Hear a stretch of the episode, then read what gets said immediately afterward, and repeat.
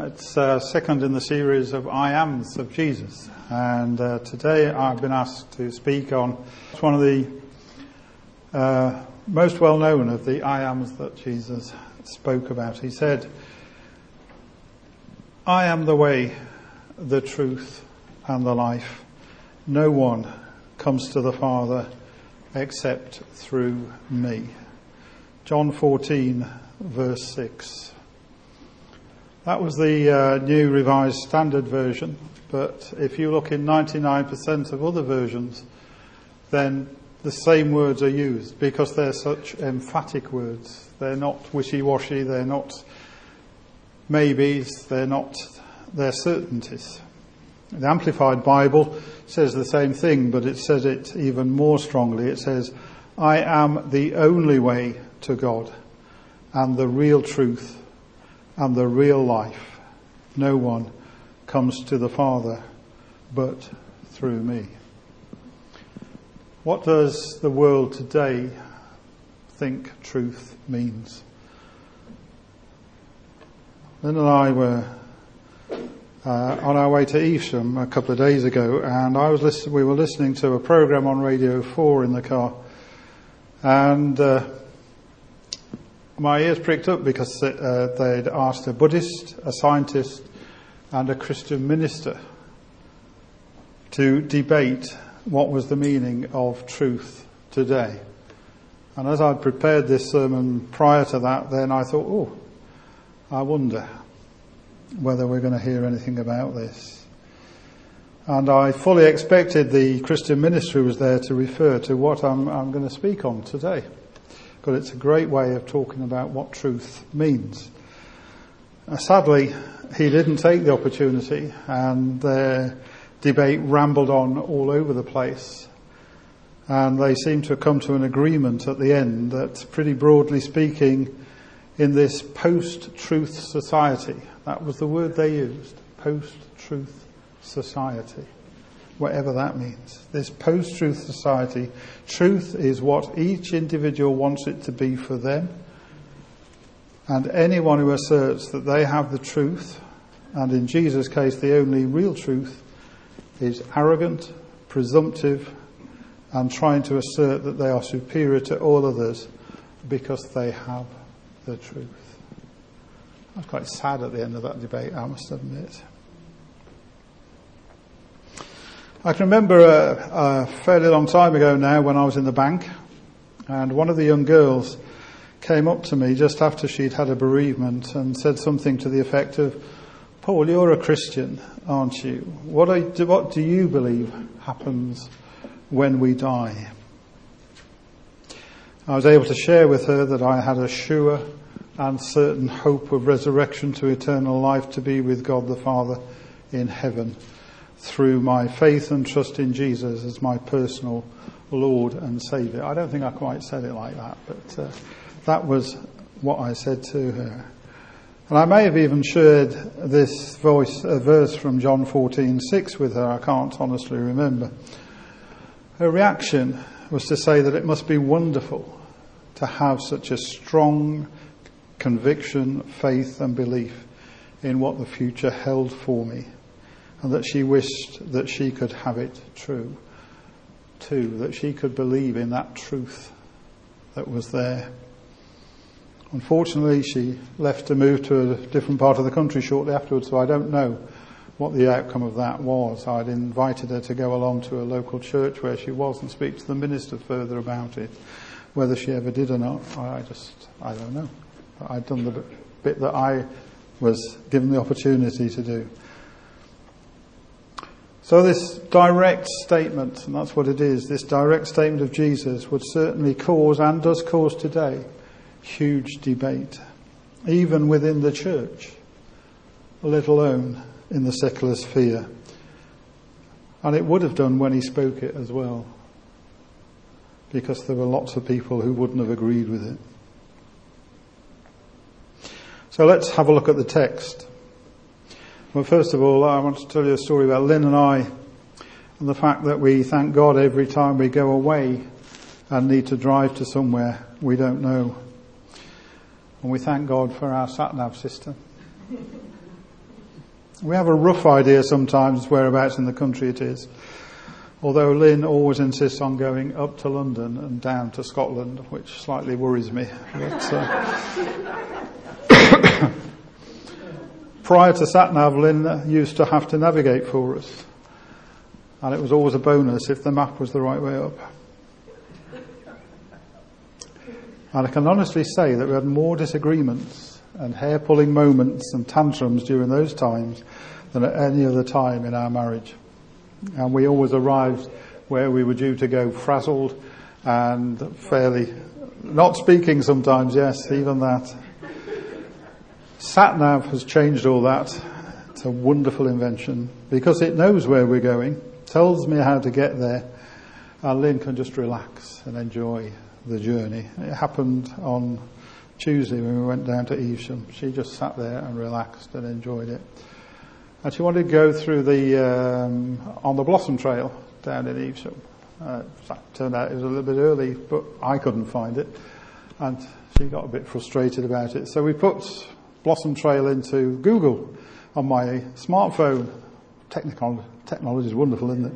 And it came up the Blossom Trail and gave me a postcode and we found it and we went through it. She was happy again. So, anyway, it's good to know where you're going and it's good to know how you can get there. And Jesus in this passage has just told his disciples that he's going away, but that they can't go with him yet. Not unnaturally they ask when the, where he's going to. And he tells them about heaven and the plans God has in place to welcome them when they eventually come. He also tells them that he will come again so that they can be with him in heaven in the rooms that God has prepared for them. A wonderful promise and Jesus has gone before us to prepare, prepare a room for each and every one of us. And uh, when we go to heaven, he's going to be there to greet us and take us to our rooms and show us around. Lynn's got a picture of her room. Well, I'm not going to tell you about that at the moment. Thomas, always Thomas, look, always looking for an answer, says, Lord, we don't know where you're going, and how can we know the way? And Jesus replies this famous verse, I am the way, the truth, and the life. No one comes to the Father except through me. If you think about it, it's a summary of everything that he has been trying to teach them over the last three years of his ministry. He tried to teach them that what all people need most is God. However, because of our sin, we are separated from God's holy perfection. Jesus came and lived a sinless life, and as a consequence, would take the sin of the world upon himself as he died on the cross and make a way, the only way, from mankind to God. Becoming, in essence, a bridge. Some of you may remember the little pamphlet, about six pages of it, where you can give it to somebody and it takes you through the journey of becoming a Christian. And there's a bridge in there. It's going back a bit, so you'd need to be a bit older to remember it. But um, in essence, he becomes a bridge across which is the only access to God. You can look for any other way you like, but you need to go across this bridge, which is Jesus, if you want access to God the Father. Most people nowadays want and desire the second half of Jesus' statement. They want the eternal life in heaven that Jesus refers to, and they want a life now that is full of meaning and purpose as they follow Jesus. But I'd suggest that most don't like the first part of what he said that night before his crucifixion, where he says, I am the way and the truth. Problem is, you can't have one without the other. You can't have truly abundant life and the promise of eternal life in heaven without accepting and embracing the truth that Jesus is the only way to God. So I want to have a look this morning at these two elements of the statement.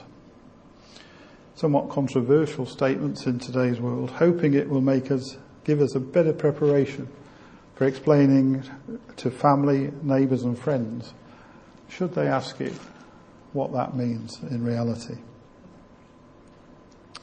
So let's have a look first at I am the way. The Greek here is totally emphatic, which is why when you look at different versions, as I said earlier, in different Bible translations, they are all word for word the same. With some like the Amplified adding words for which, for what they see as clarification. But none of them, as far as I can see, and I've looked at loads of them, none of them change the words of the statement itself. So what literally Jesus was saying was, I and no other always am the way, the truth and the life. In other words, Jesus was saying that there never was nor will there ever be any other way to have eternal life in heaven with God other than through his son's sacrifice on the cross. A statement, as I discovered on Tuesday, not easily accepted in today's postmodern society and post-truth society. And Christians who embrace this conviction are often referred to as narrow-minded bigots, even snobbish or pious by some Christians and non-Christians alike. In our world of religious pluralism and tolerance, where this exclusive claim of Jesus is politically incorrect and considered a slap in the face of other belief systems. In this age of endless options, people can't see why there can't be options in the spiritual arena and that Christianity is just one of many options they can try. It's okay to think you're right, but apparently it's not okay to think others are wrong. Christianity is the only religion that proclaims the gospel of grace. All other religions require you to do something to earn the favour of God. They are do it yourself propositions where we have to reach out to God in various ways, hoping to earn his favour. Christianity teaches that in Jesus Christ, God reached out to us. We know that scripture says that God's gift of salvation through Jesus was God given God driven, God empowered, and God originated. Salvation does not come from man to God through our efforts. No, it is from God to man. Only Christianity is based on the philosophy of grace and not works. It teaches that God reached down to us because we are incapable of reaching up to him. John 4:10 tells us it's not our love for God, it is God's love for us in sending his son to be the way to take away our sins. No other system, ideology or religion proclaims a free forgiveness and a new life to those who have done nothing to deserve it and in fact deserve judgment instead. The Bible does teach that we should do good works, but we do them as a demonstration of our having received God's forgiveness, not as a badge of merit. Christianity alone offers assurance of salvation. In other religions, it is impossible to have any certainty that you have achieved eternal life. When do you know when you've done enough? When you, you know when you've done enough good works, you never know, and you never can know. I know that Lynn had several conversations with some of the Muslims she was working with in the hospital, and they themselves were concerned that have I done enough? Will I ever be able to do enough? in order to earn my place. They were really worried about it, and she had several interesting conversations with them about it. Christianity affirms that our salvation is a result not of what we do, but of our faith in what Christ has done for us, and that He is the only way to that salvation. Let's have a look now at that second statement. I am the truth. What I believe Jesus was saying here is simply this that everything he said was true.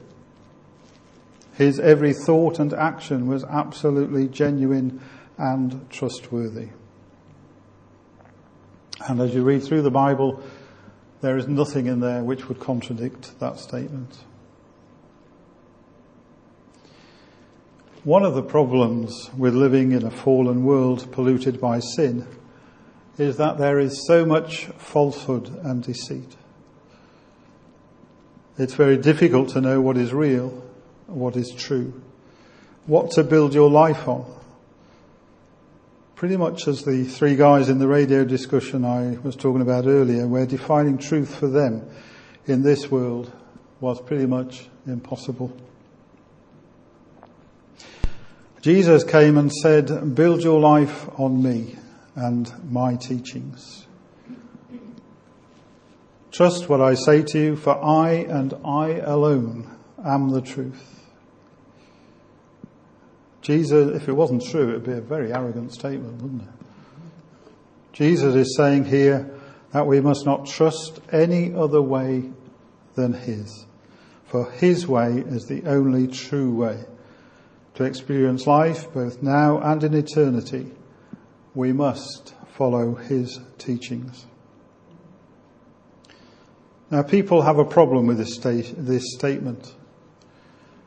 You see, we live in an age where tolerance is a much esteemed word. We are told to be tolerant of everyone's perspective on truth, no matter how different they may be. Jesus tells us we need to be loving and respectful as we share our faith. 1 Peter 3:15 says, "Always be prepared to give an answer to everyone who asks you to give the reason for the hope that you have. But do this with gentleness and respect." So tolerance is therefore a good biblical principle when it's applied properly. We probably need to confess that not all Christians have shown the tolerance as they share the truth of the gospel. If as we do it, and sometimes I've seen it happen where people do appear arrogant or unloving as we attempt to share our faith, to Bible bash, as some people put it, regardless of whether they want to listen or not, they, quite rightly, the people hearing it, will become angry and defensive, and most importantly, unreceptive to what we are saying. Mahatma Gandhi is quoted as saying, I like their Christ, but I don't like their Christians.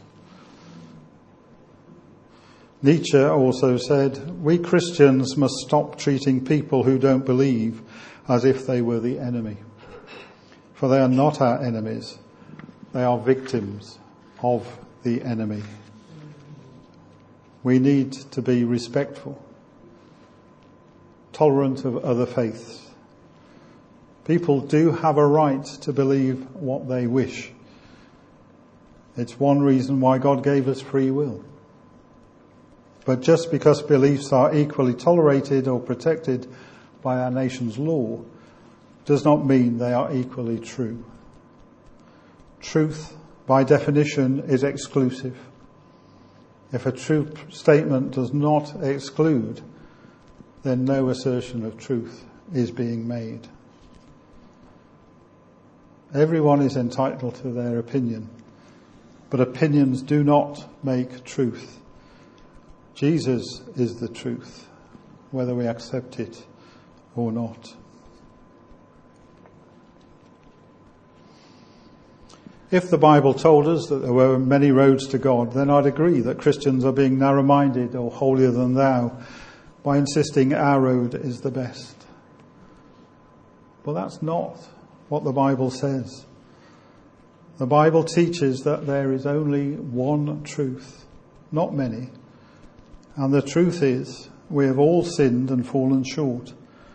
And if we're going to get to heaven, someone has to pay the penalty for our wrongdoings. Jesus, by virtue of his sinlessness and divinity, is the only one qualified to do this, to be our substitute. That is why he was, that is what he was rather, as he hung on the cross as our substitute. 1 John 4:10 says, "He came to be the propitiation for our sins." In other words, to take our place. This is true. This is factual, and it's not narrow-minded to act in accordance with that truth.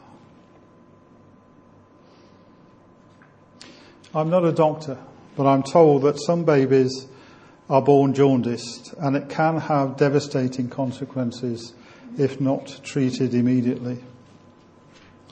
I'm told that the cure is very simple and effective within hours. The babies are placed under a special light which somehow stimulates the functioning of the liver and all is well.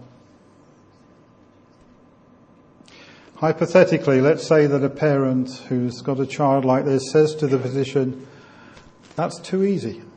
It must need more. I think it would be better if we scrubbed him in soap and water to restore his normal colour.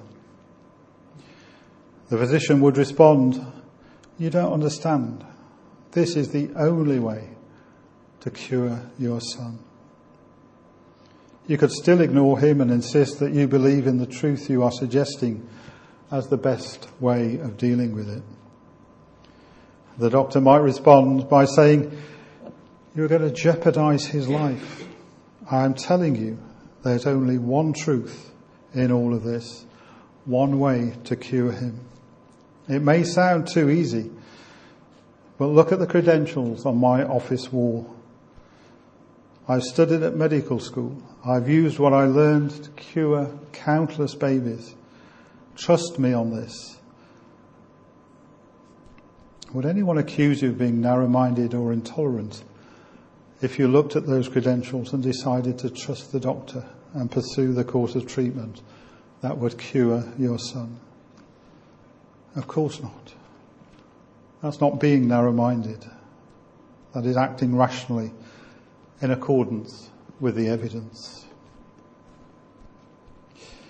The fact is, every human being on the planet has a terminal, terminal illness, and it's called sin.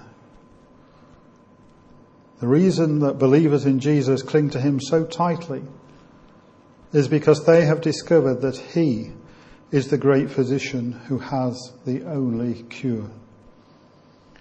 We could try to scrub away our sins with good deeds, but that wouldn't work. We could sincerely believe that there are other ways of dealing with our sins, but we would be sincerely wrong. The truth is that only the great physician offers a treatment that will erase the stains of sin. Only he has the credentials and the credibility to back it up. So when we turn to Him, we're not being narrow minded. We are simply acting rationally in accordance with where the evidence points. As Jesus truthfully said in the upper room that night, He really is the only way for us to experience real life now and have eternal life with God when we die. There is an old hymn that goes like this. It says, I must go home by the way of the cross. There's no other way but this. I shall never get sight of the gates of light if the way of the cross I miss. I must needs go on in the blood sprinkled way, the path that the Saviour trod, if I ever, if ever I ever climb to the heights sublime where the soul is at home with God. So I bid farewell to the way of the world, to walk in it nevermore. For my Lord says, Come, and I seek my home, where he waits at the, the open door. The way of the cross leads home. The way of the cross leads home. It is sweet to know as I onward go that the way of the cross leads home. We might understand that there is a God and even yearn to reach him across an impossible distance. We might recognize his power and glory, his majesty and goodness, and desire with all our hearts to know him and to be with him. But the distance is too great. The gulf is too wide. None of us can reach him. None of us can see him or be near him, not on our own. The relationship that existed back in Eden was broken. The road was shattered. The exit ramp to God's presence was cut off and ended in empty space. There was no way until God in Jesus made one. Hebrews 10:20 calls it a new and living way that opened up for us. Acts 4:12 Peter in his famous sermon said salvation is found in no one else. Why do so many people resist this fact today? Why do they struggle to embrace Jesus as the only way, the only truth? I think one reason is that we live in a very selfish world. And to accept the claims of Jesus requires us to obey his command and die to self. Becoming a disciple of Jesus involves a commitment to let him rule your life and live in and through you. Many people just aren't willing to do that. It's too much of a threat to their power and autonomy. They want to live their lives as they see fit, not according to the will of God. This is, as we know, a tragic mistake. For as any Christian knows, when we give our lives to God, we always get back more than we give. And where are you this morning? If you haven't already, are you willing to die to self? and follow Jesus? Are you ready to put your trust only in Him who is the only way, the only truth? If you haven't yet made that commitment and you want to this morning, then right where you are, talk to God. Admit to Him your sin and ask for His forgiveness. Believe that Jesus is his only son and that he died for you on Calvary's cross. Commit to him your life to use as he sees fit. And he will meet with you right now. If you've done that or about to do it and you want to share it, then you can come forward to the front and share it with us if you want to. If you don't, then if you want to do it privately afterwards, then just come to me and see me at the end and we can talk about it then. It's important if you make that commitment to share it with somebody, to show God that you mean business and to make yourself accountable to people. I am the way, the truth, and the life. No one comes to the Father but through me. Jesus said it. Jesus meant it. And for those of us as Christians, it is the assurance that we have that when we leave this mortal coil, we will go to be with Him in heaven, in a room that He has prepared for us, and that He will take us there. It may be when we die, it may be when He comes back, because He's made that promise that He will come back for His people. And because He is the truth, we can believe on that promise. Father, we thank you that you sent your son Jesus in order to be the propitiation for our sins. And that through that we can have that sure and certain hope of the resurrection to eternal life. But more than that, Father, we can have a relationship with you now in this life. And that as we give our lives to you, surrender our lives to you and ask you to use us in whatever way you want, then Father, you will show us the things that you want us to do for you. And Father, you've put each one of us in this place, in NCF, for a purpose. Father, I pray today that you would reveal to each one here who doesn't yet know what that purpose is in this place, and that we would be obedient in going forward and carrying out that for you. Father, thank you again for your presence. In Jesus' name, Amen.